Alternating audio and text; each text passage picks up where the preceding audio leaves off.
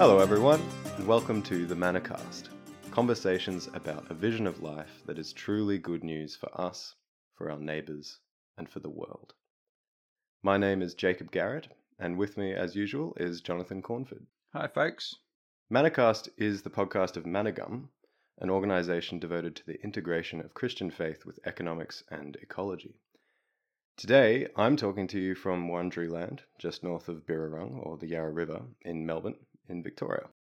And I'm speaking to you from Dja country in central Victoria, in Bendigo. And we'd like to acknowledge these peoples as the traditional custodians of these lands, and we pay respects to the elders past and present. On this episode of the Manacast, we're talking about living with less. If you've been around the Manna Gum website, this is a consistent theme throughout its work. You can find a lot there on the website written on the topic, along with helpful resources. That's at mannagum.org.au. On this episode, though, we'll begin to unpack what it might mean and what it might not mean to live with less, as far as we see it, and why it's such an important component of Christian life, especially in our context in Australia in the 21st century. But we also want to get into some of the questions and challenges that this call to life raises. And the first of which, for me, is kind of a basic one. Why would you even want to live with less? And my touchstone for that is my grandmother, who grew up in the 30s and the 40s, sort of that interwar period and into the Second World War itself. And she grew up with great material scarcity, uh, along with most people around her. And so she looks to the lives that I have and that my parents' generation lived as a wonderful blessing, a great abundant life. And she, when we talk to her about it, kind of can't understand why you'd want to live with less at all.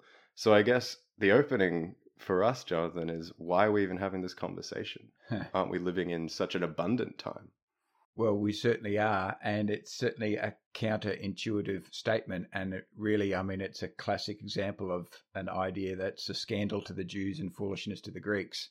Uh, mm. Something that seem does seem crazy uh, to a lot of people, um, uh, but for which I think there are m- many compelling reasons to be thinking about.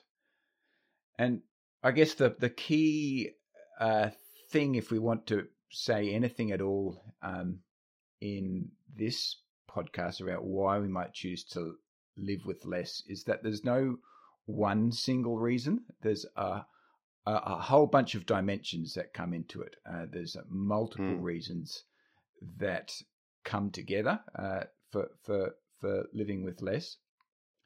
And to start with, at, at, a very basic level, the first of those is really just the necessity presented by a global ecological crisis um, that is uh, big and it's real and it's scary, and climate change is uh, the most well known component of that. But there's uh, a number of other dimensions to that ecological crisis uh, resource depletion, levels of pollution and contamination in the environment, habitat loss and habitat destruction, uh, and so forth. So uh, the big ticket reason we need to live with less is simply the planet cannot handle us consuming what we presently consume. Mm. So that's um, that is really a single compelling uh, reason to live with less, but it's I, I guess ultimately a, a negative reason, uh, and we if we're going to do it well, we need more positive reasons, and I think actually the real reason to live with less are for the more positive uh, reasons and uh, they have to do really with what it means to live well, essentially, or what it means to live a healthy life or a whole life. And when I say healthy, I mean in a very broad sense of health. I mean both physical health, mental health, uh, spiritual and relational health. So, health in, in a big sense. So, there's a, a lot of evidence to suggest that in the affluent world in countries like Australia that we are not well. And mm. a lot of people in uh, a whole bunch of disciplines, social sciences, uh, biological sciences, neurosciences, uh, people who are just cultural commentators and observers, and even just a average Joe and Flo who are making the connection between our affluence and our unwellness as a society and culture. Hmm. And it seems that uh, even before the sort of affluence we have, it's been a biblical calling and a biblical warning as well to kind of moderate uh, the amount of stuff and the amount of money and the sort of what we sometimes might talk about as prosperity. Uh, I really like the saying of Agur in the Proverbs, chapter 30, where he says, Give me neither poverty nor riches, but only my daily bread. And he sees the, the spiritual uh, threat of both sides of those things. He thinks, if I'm too poor, I'll be drawn to steal, and that's a dishonor to God. But if I'm too rich, I'll forget God and think that I'm fine without Him. Yeah, and uh, and there is, I reckon, the real kicker. If you want a big reason to be thinking hard about choosing less, uh, it's that for people in our position, it's something which may be necessary, or if not necessary, at least something really important that aids faith or makes mm. faith possible. Um, so one of the other things that's clear when we talked about our unwellness um, from a faith perspective, from a Christian perspective, we see in affluent cultures and Australia uh, right at the pointy end of this uh, a, a, real crisis of belief. Um, so not just fewer people choosing or, or, able to come at Christianity, but even those who are still within the church are finding harder to believe. Uh, and I think there's a lot of reasons why that may be connected to our material lives. And as you point out, uh, the Bible has very strong things to say about the connection between our material lives and our spiritual lives, uh, and that these two things go hand in glove. Uh, and paying a bit more attention to, to what the Bible has to say about material life might uh, have a lot to do with uh, our spiritual health as well. Mm, yeah, absolutely. So these are the sorts of reasons we're going to try and unpack a little bit of as we continue our discussion today. The first thing we might need to clarify, though, is what exactly do we mean by less? Uh, it's the it's it's quite a negative word. Do, is, does it just mean living with everything being lower, everything being less? Yeah, uh, and uh, again, uh, it's probably important to say we if we're thinking well about living with less, and if it's something to be uh, something that helps wellness and and a broader view of health, then uh, we can't have a simple or dogmatic view of what it means to live with less. Uh, we're really pointing in a direction, and it can mean a number of things. But probably the first major thing we need to say is is it what is really needed of us is it needs to be uh, the consumption of less new material coming into our homes or less material throughput of uh, from our household economy. So that means uh, less things uh, coming into our homes, uh, less energy being drawn by our homes, less water, uh, less waste coming out from our homes. That's what we mean by uh, reducing our material throughput because it's it's that which ultimately the planet cannot handle, and particularly when we talk about material throughput. Um, when we talk about things, material things, we're talking about new material, stuff that has to be dug up or cut down, or there has to be land cleared to produce that thing for us. Uh, that's what we really want to be reducing. Mm. So that's pr- probably the, the the big ticket item. There are probably some other things we could think about. Um, one uh, hard one for people to think about is whether we need to be living with less technology.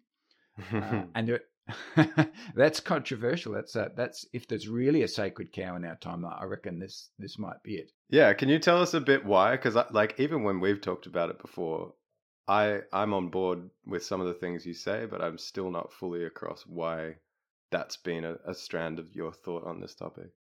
Oh wow, yeah. So this really we probably should be a, a, podcast, but let me just say some things quickly. Um, so if we keep it on topic to to the to the why do we need a bit less? One very basic reason is that one thing we underestimate is that our use of technology, and we think of it as sort of technology is moving into the virtual realm, but it's actually fundamentally based on lots of material stuff, and particularly oil and toxic metals being dug up from the ground all over the world. And increasingly, the, the um, massive amounts of energy being drawn to run the sorts of servers and cloud storage that we're all using. Uh, so, actually, the footprint of the virtual world, which we sort of think is non material, is hugely material. It has a huge ecological footprint on the planet. So, that's one simple reason. And the problem of e waste is just phenomenal mm. in the planet, and we need to get our heads around that.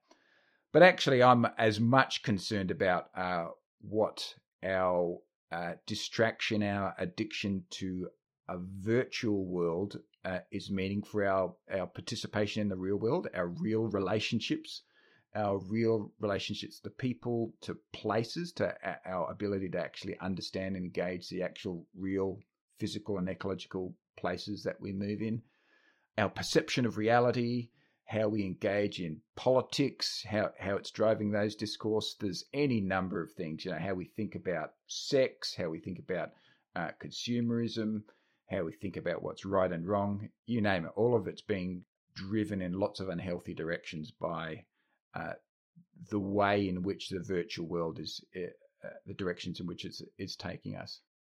Mm, mm. And it's it, that's sort of the first hint, maybe, of the the non-negative side of less. Is it's not less, full stop. It's less so that it can be more elsewhere. It's sort of less engagement here, so more engagement there. In, it also comes to my mind that for people of my generation, we perhaps have less of an emphasis on material stuff. We certainly mm. do, and perhaps the under 30 crowd is most engaged in that virtual online world that has a real footprint. But it seems like we are also particularly uh, we particularly gravitate towards experiences, things that don't have like a physical object that you can say that's my my thing, but we we go on a lot of holidays or trips overseas. It's almost like a rite of passage for many people, whether it's like following the snow for ski trips or whether it's just like extravagant entertaining. Perhaps that's more across all the all the generations. Mm. Uh, there's these kind of things that you can't. You could be quite minimalist in one sense and still be consuming a lot and putting a lot of throughput in the energy and material sense, just with no obvious visual outcome. Yeah, that's right. And I guess um, you, you so you're in your 20 somethings and, and, people in your generation have grown up in the world of cheap airfares which wasn't mm. always the way of things and and uh, and actually, even people in my generation and older have come to view world travel and cheap travel as almost something of an entitlement. Mm. Uh, so yeah, I think you're right to point to the real impact that that has, particularly in terms of climate uh, uh greenhouse gas emissions of plane travel. Mm.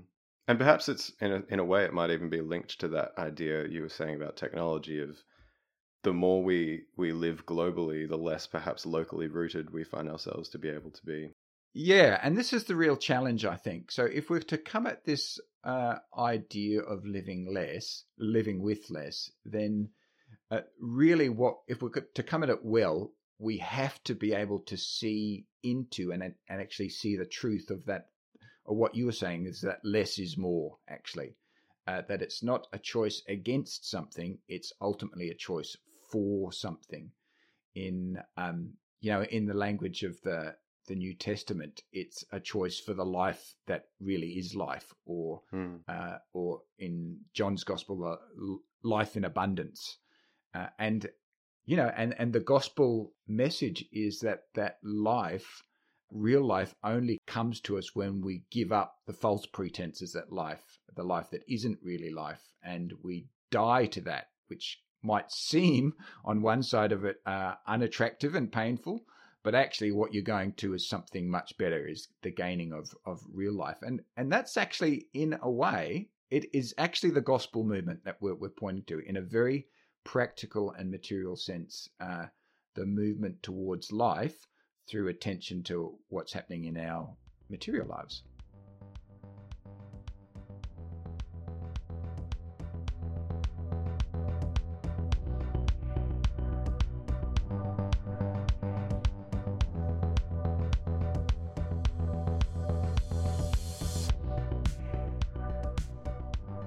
There's one more sense in which we could live with less, which is uh, important and perhaps even just as scandalous as some of the others uh, to suggest, and that's the idea of living with less income.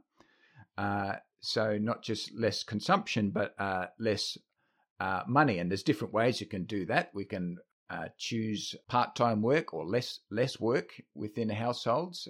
We can make ourselves available for lower paid work or be involved in unpaid work. There's any number of different ways you can do it.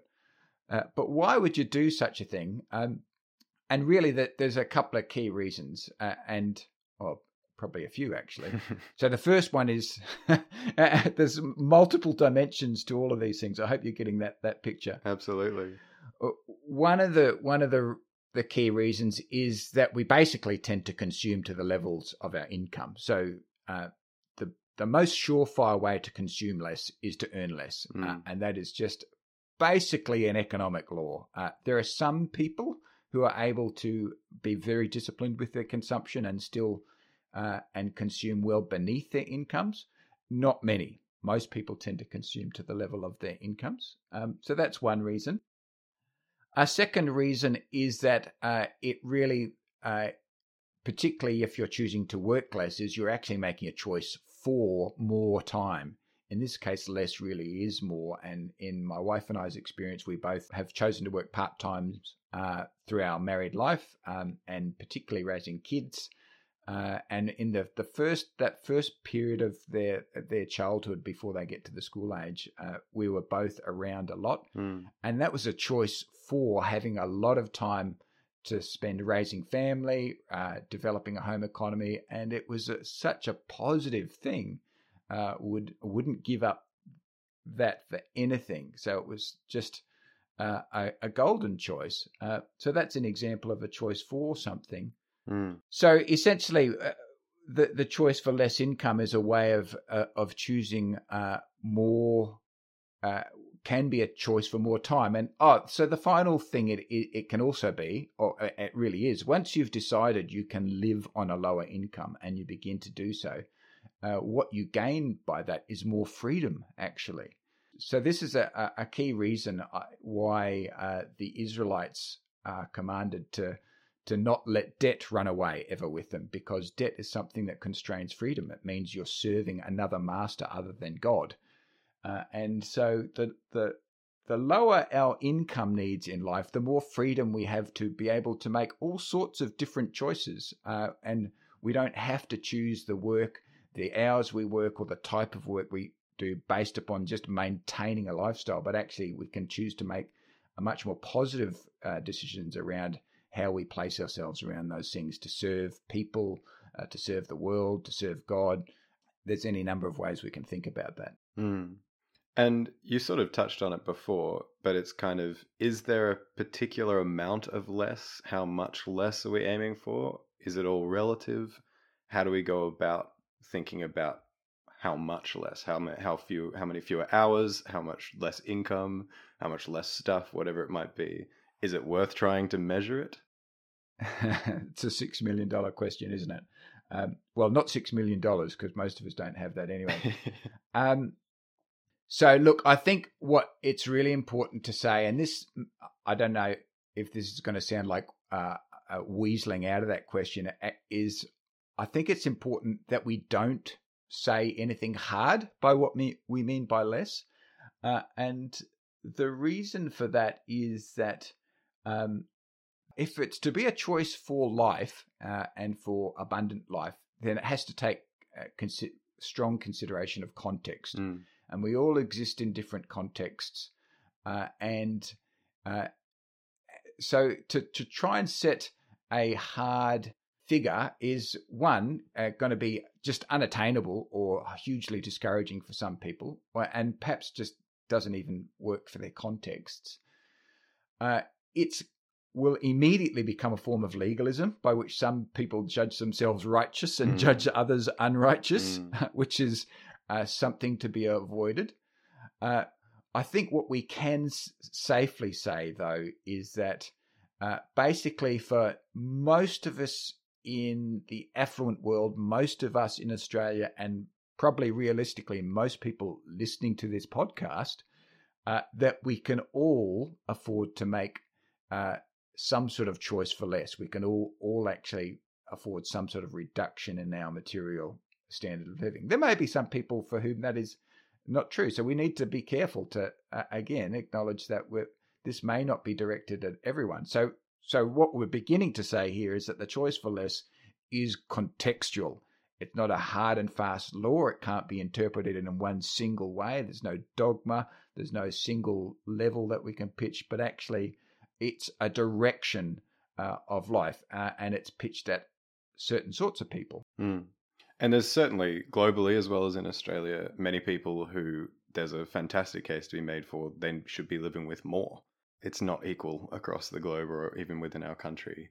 And so it's certainly, yeah, it's this idea of less is definitely pitched at the wealthy um, and and people with much rather than equally across everyone. Absolutely. It also seems to me that it, like within that privileged sense of you have to have lots to be able to think about living with less. Like you've sort of touched on, we can sort of found, find ourselves um, enmeshed in a context that doesn't easily allow us to step down once we're in it. Mm, yep. There's, there's, you know, if you've got lots of kids or you've planned your life or your place of living or your type of work or whatever around a certain um, amount of income or amount around a certain amount of work hours or whatever it is, it's not necessarily very easy to just live with less. That's right, and and and it's actually much harder to walk backwards from a, a, a life path than it is to not not make certain decisions in the first place. Which is why, if you're in your early adult years, uh, listening to this podcast, or uh, even late teen years, your decisions now really count for a lot because once you've gone a certain way uh, down your life decisions in terms of uh, the sorts of form of life that you accustom yourself to, the the sort of housing costs, uh, that where where you live, the sort of work you're involved in. Uh, once you have kids come on board, it's much harder to walk backwards from that. It's not impossible, and uh, so don't want to, to give that out clause that if you're off in your 30s or 40s, then this doesn't apply to you. That's not true at all, and there's actually plenty of people doing it. But it does mean you have to go carefully and you have to go wisely because you can't just uh, make a choice um, uh, for whole families that's you're going to suddenly radically change your whole life and that's going to go well for everyone. So you know you have to again everyone has to pay a context to their particular uh, real life context to, to, the relationships what the, the, needs of the people around them are. And and the question of how you do it is in, as important as as what you do. Hmm. and it also seems like that context goes larger than just like our household or our our suburb or whatever to like we talked about last episode, we're living in a economic system that has an imperative towards growth, which means that the system relies on constantly expanding and increasing production and these sorts of things. Yep. And one criticism the idea of living with less sometimes receives within that context is won't it be harmful to the economy and deprive people both at home and abroad of jobs? Won't it cause a contraction to suddenly live with less and against that flow of the system?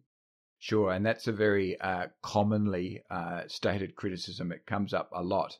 And it's interesting, be- before we get into addressing it, it's interesting just to note the logic of, uh, underlying logic of the criticism. Mm. and that is uh, that the logic suggests that actually the way I can best help the world is to basically consume what I want and you know be a, a good consumer, you know, mm. uh, and and keep things pumping along. And you know, as soon as we start to pay attention to that note of self interest in that very strong it's, it's a little suspicious that, that, things could be that good. things could be that. And, and in fact, I mean, that's that's actually what uh, many economists will say explicitly. They'll they'll actually say that is actually the case, uh, and even a, a, certain number of Christian economists, and often that'll come back to um, be drawn back to Adam Smith and his uh, what he wrote about the invisible hand. Everyone just doing mm. what they what they want works out better for everyone. Yeah, it's actually it's actually not really what Adam, Adam Smith said. It's been taken out of context but we, we should pay attention to that. That's the logic going going on, and it is fundamentally not gospel logic. It is absolutely contrary to the logic of the Bible. We could argue against it uh, theologically. Uh, I think we can argue against it historically to show uh, that actually virtually all the major positive movements around social life that have come have come through people resisting the market in one way or another and demanding change, be uh, that communities and nations institute some sort of change to the economic system. Mm. Uh, yeah, so so we should just note that. Uh, the other thing, perhaps, to, to note about that statement is that it assumes that the jobs uh, for people producing, let's say, textiles or cheap electronics in the developing world at um, vast rates now, that these are actually sustainable jobs. Uh, and that is a false assumption. They these simply are not sustainable jobs. Even actually in a stable economy, they're not sustainable. We've seen that, that the way uh, uh, the the world production system is to keep seeking cheaper labor. So some people might have a job for uh, you know five or ten years, but there'll soon enough come a cheaper labor pool somewhere else in the world, and production will shift there, and those people lose, lose their jobs. Hmm. But actually, with the ecological crisis, we the world just cannot continue to producing textiles or cheap electronic goods or all sorts of other things at the rate at which uh, we are. Those jobs cannot be sustained, and we can either choose to transition away from that style economy together and find planned ways to do that with the best social and economic outcomes, or it will happen in a series of economic shocks. Uh, that will be traumatic, and the people who will suffer most from those economic shocks are the most uh, marginal and and vulnerable in the developing world. Hmm. So staying the course is not actually safer than finding a new path. It is not, and that's the great lie inherent in that question. But actually, uh, to some extent, all that is a red herring because that's actually not what not what we're talking about here. We are talking actually uh, about a voluntary choice to live with less. That in no real world situation is in danger of either crashing the economy or actually solving our ecological crisis in the more positive sense. So, one reason uh, that is not a good reason to live for less is that by thinking, by me choosing to live with less, I'm going to change the world. Mm. I'm going to make things better. Because really, that's the job of economic systems. It has to happen at a system level. Um, and what we make our our choices aren't going to uh, just in and of themselves affect the systems. So we can come to uh, we can come to the relationship between our choice and those big system dynamic uh, in a moment. But but really, what we're talking about here is a voluntary choice for less, first and foremost, uh, and it's something uh, I guess uh, making a positive choice for something, and we're particularly talking about this as a choice of faith. Mm. Yeah, and it seems like even above those systems, there's if it's if you're being called away by what you read in the Bible and what you think God, the kind of life God is calling us to, uh, it's not really a reason to stay. To say, well, the system demands my uh, work within its its cogs, within its gears. You you can't in good conscience continue living a certain way that um, is against full spiritual life as well as against uh, ecological necessity. That's right. Yeah. So we're, we're again and again we keep coming back to what we're making a choice for is is fundamentally a choice. Firstly, about life, about a choice for life, for living well, uh, for in uh, for ourselves and for our families uh, and for our communities. But that also goes hand in glove with a choice for the world, actually, because it's a choice of responsibility and mm. care for the world. And those two things in the the great economy of God always go together. What's good for us is good for the world, and what's good for the world is good for us. Mm. And we just need to learn that to be true, it seems. That's right. And we need to actually see it in sort of practical nitty gritty. And this is, I think, one of the real areas where we can begin to see that the the dynamic of the, the gospel working out in in the practical nitty gritty of real life, uh, that we can begin to see that a choice for the world and the choice for life are the same thing. Uh, and actually, and, and paying attention to what the Bible has to say about material lives, uh, being uh, content with enough, uh, is actually good for both. Mm. And as you've even written in the November issue of Manna Matters, it's attractive to others as well. That that form of life. Absolutely, I I actually think uh, it's the most uh, evangelical thing Australian Christians could do at the moment uh, is to begin to make a, in a larger scale and more visible way the, the choice for less hmm. because mm. what that choice does uh, in we we live in a time when when essentially religious words don't go very far and often actually communicate negatively to people. And so communicating faith, which is something we're called to do, is uh, well, there's there's an incredible challenge around that and barrier. But one of the things that communicates most profoundly to people is the way that we live, and people can see it. It's visible, it's tangible, and material. Uh, and Michael Frost writes uh, that one of the things that that we need to be living question provoking lives. Mm. And the choice to live with less is really a question provoking life. Uh, and it, it points materially to the direction which goodness and life and health lies. Uh, and it begins to become a an actual conversation point for bringing in uh, the spiritual dimensions of life. Yeah, absolutely. And we, we see that in the letter of First Peter uh, saying always prepare, be prepared to give an answer for the hope that you have, sort of implies that people are asking that question: what what's going on with you? Why are you living this way? Yeah, that's right. And so you know, to cut it short, the most evangelical thing I think we can do today is to live well in a world of bad living. Mm.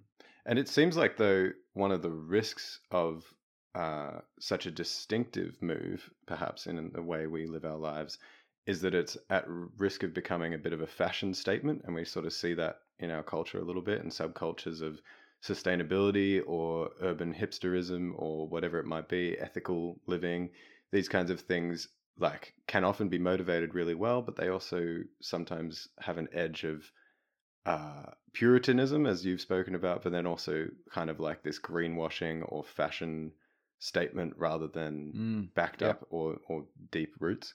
Look, that's that's a really good point, Jacob, because you know, um, as with everything in life, that we can um, we can make good things bad by the way that we do them or the reasons for which we do them. Uh, and so, uh, as as G.K. Chesterton once put it, uh, there's an an finitude of angles at which we fall, and uh, but only one at which we stand. Um, mm so yeah, there's ways in which uh, the the choice to live with less can actually be unhealthy in certain ways, unhelpful, and even in some cases destructive of life. Uh, so I, th- I, think your example of it being really just a, a bit of a fashion, uh, particularly being an inner city hip thing, and that w- that would be tragic if that's what uh, living with less uh, becomes, because it needs to be a, a life, a, a, choice of a way of living that can be done anywhere in suburban mm. Australia, in mm. rural and regional Australia. Um, yeah, so uh, and that would be the death knell of it if it's just a urban, you know, urban way of living. Yeah, it seems like uh, the minimalist movement has a bit of a risk of that. It's not all bad, and it's it's pushing for a lot of good things as well.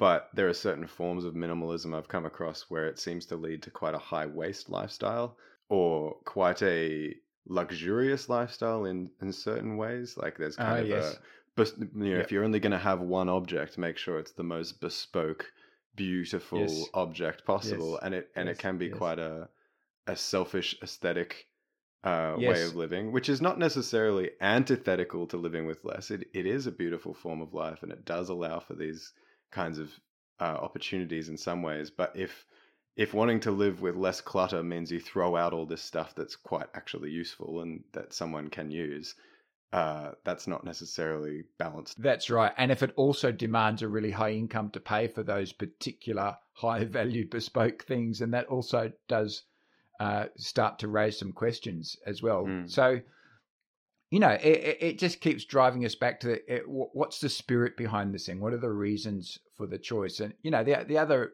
dangerous reasons, which can be really negative, are either a guilt based choice for living with less, uh, the idea that um, so you may have well understood that uh, you know it's not sustainable for the planet uh, and it has all sorts of negative impacts, particularly on people in uh, the developing world, and therefore I need to live with less because the way I'm living now is bad, and mm. and and and ultimately, you know, at the deeper subconscious levels, um, that makes God angry, and God doesn't like the way I'm living, uh, and so I need to live with less to to to not be living bad, doing the wrong thing, mm. and that is not a good way to uh, uh, to think about uh, living with less uh, for all the reasons that uh, you know, Paul talks about uh, faith and the law uh, that it, it, it, crushes life, mm.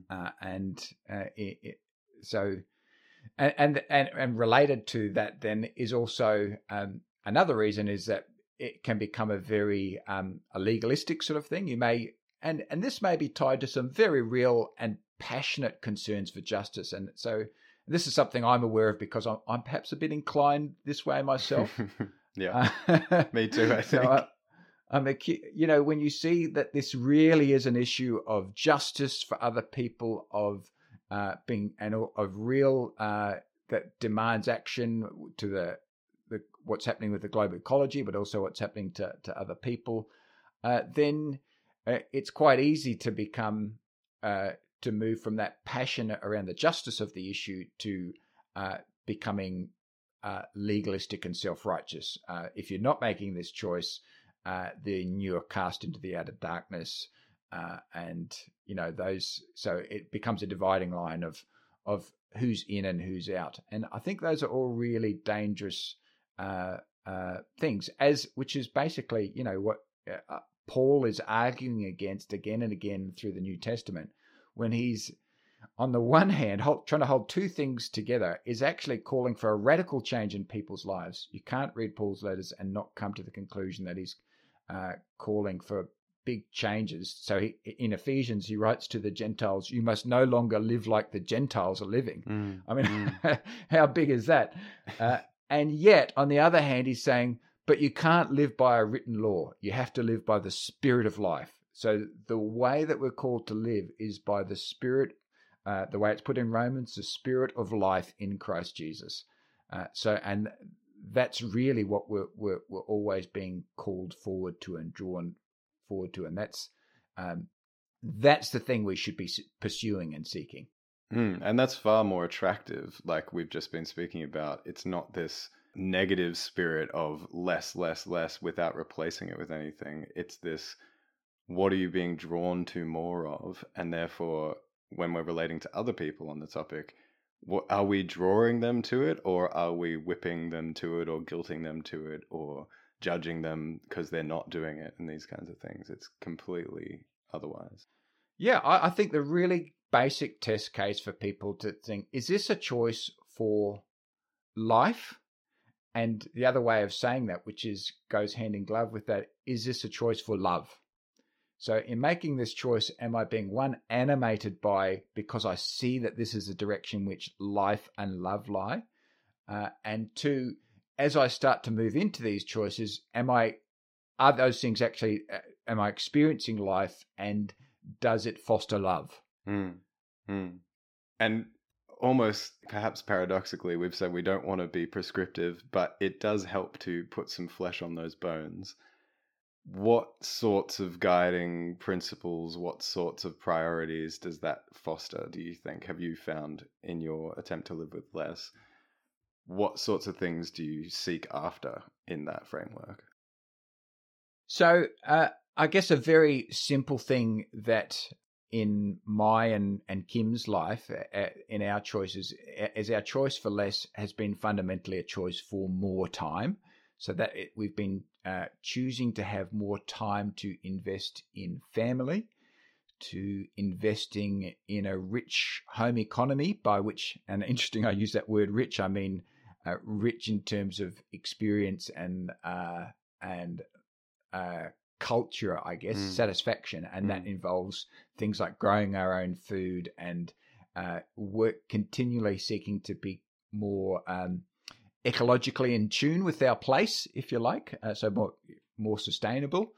Um, so more time for that, more time for family, more being able to choose good work. So and that means so allow choosing to live or being able to live on a low income has meant that we can uh, choose forms of work, both actual the, the work that we do and also the amount that we work, is to uh, to really um, to make choices which are both life giving for us, but also really choices uh, allow, allowing us to try and follow our discipleship, serving God in the world, and to to pursue that, and given us lots of freedom to to uh, what some people might seem like risky choices, but actually when you can live on a lower income, they're not risky at all. Um, so, and to invest more time in our local community, particularly so uh, both church and uh, being present and involved in, I guess, uh, in outreach and mission in, in the local community. It's a choice for all of those things. Um, so, so that's the choice for for time has been really central to us. And perhaps I'll just say the other thing it's been a choice for and that's guided us is, and something we haven't mentioned yet, is that actually our, our choice to live with less is not based on on not valuing material goods, but it's actually been a choice to place much greater value on material goods. Mm. A choice to uh, to see huge value in all in the things that come into our house, or or more than is let me say, more than uh, is uh, generally placed upon these things in our culture, so that we, whenever we something comes into our house, that the the challenge is to try and use it, give it its best life, if you like, Mm. uh, and not just to to use and discard flippantly. Uh, to to try and repair things, to try and take care of things, to try and make choices for things that will last, uh, and and actually it's a choice to enjoy things Mm. material things so Mm. it's not a choice against enjoying material things it's a choice for more uh, uh, enjoyment and so that's in, included in, including uh, in how we eat so you know um, we've tried to choose uh, you know less chocolate and less alcohol than if we just let our desires run away with ourselves. And that's not because those things are bad, but because they're actually really good, but they're the condition of their goodness is by consuming them within limits. Mm. And so it's by keeping those things good by by placing limits on on on how we can consume them. So so there's some some things that have been pretty guiding principles for us. Yeah, I've often thought about it in my life as valuing things for what they are, not how much they cost or how easy they are to to acquire. And perhaps the best example of that is the plastic bag, like the dis- the quote unquote Mm. disposable plastic bag. That Yep. you know, a hundred years ago, people would think this is a wonder material. It can hold water, it can hold things, and yet it can pack down into basically nothing. And Yes. you can use it again and again, and it's very strong for how thin it is, and all these sorts of advantages Yes. but we're we're just inundated with these objects, so we've got we've got contempt for them because of uh, how prevalent they are. But That's right. I guess it also leads me to a risk or a a sort of another paradox of trying to live with less that you sometimes end up living with more because you value stuff so much that you accumulate it and think, well, that's not worth throwing out, that's not junk. And so, you know, many people I think have those plastic bag bags that are just overflowing with these objects. Um or or like for me i've got like lots of metal because i do a bit of metal work because there's all this scrap metal Yes. always. And so i have to actually say no to taking on new metal from skip bins or from waste dumps whatever. And you can actually end up with it's the anti-minimal life in some sense Sure. Look, I think that's a really great example of why we can't just say living with less is one thing, because I think you're dead right. In some cases, it can mean living with more of some things if we're to use things well. So I'm the same with like bits of wood uh, that I I think, oh, that could come in handy for some project around the, you know, uh, and scavenging bits of wood or keeping them. So I think you you're dead right. And actually, you know, with the plastic bag bag, we're, we're now at a a crisis point where we're we're running out of plastic bags. We have hardly any, and and we're we're starting to feel the lack of them because mm. we've, we've been using so little. But um, and you're right, they are a, an amazing product. The problem is not that they're bad; it's just the horrendous uses that we've put them to. Mm. Mm. But yeah, I, I think eh, you know it could end up we, we live with some more stuff. again, everything just has to be taken wisely. There's a point when living with more bits of scrap metal and scrap wood and plastic bags becomes hoarding and mm. it's really not healthy. yeah. Uh, you know, and and so we have to again and again. There's there's not just one way in which we can go wrong. We just it's all about wisdom and and keeping the view of where is life in this thing. Mm. And it really is those questions of what are you doing and why are you doing it, not yeah, this is the one way to do it. That's right. Yeah. Cool. Well, hopefully, folks, that's given you a little bit of a primer on what Manna Gum means by living with less and the sorts of difficulties that can be involved in that, as well as some of the real great joys that we're being called to and the kind of life that we can find attempting to live with less in our context. If that sparked anything for you and you're not yet involved in the Manna Gum website or you don't get Manna Matters, that's the quarterly publication of Manna Gum, go on to that website, mannagum.org.au, and you can sign up. It's free, it comes either print or electronically. Manna Gum is also a ministry funded entirely by donations. Uh, so if you'd like to support the work that we do, uh, that same website is the place to go, mannagum.org.au. Thank you, Jonathan. I really enjoyed that conversation. And thank you, Jacob. We'll leave you now with a quote from a fourth century Cappadocian bishop, uh, a man called Basil the Great and he in a sermon he gave to the rich it's called sermon to the rich. Uh, it's quite a hard-hitting sermon. I encourage you to look it up if this whets your appetite. But he says for if we all took only what was necessary to satisfy our own needs giving the rest to those who lack no one would be rich no one would be poor and no one would be in need. And that's all for today We'll catch you guys on the next episode.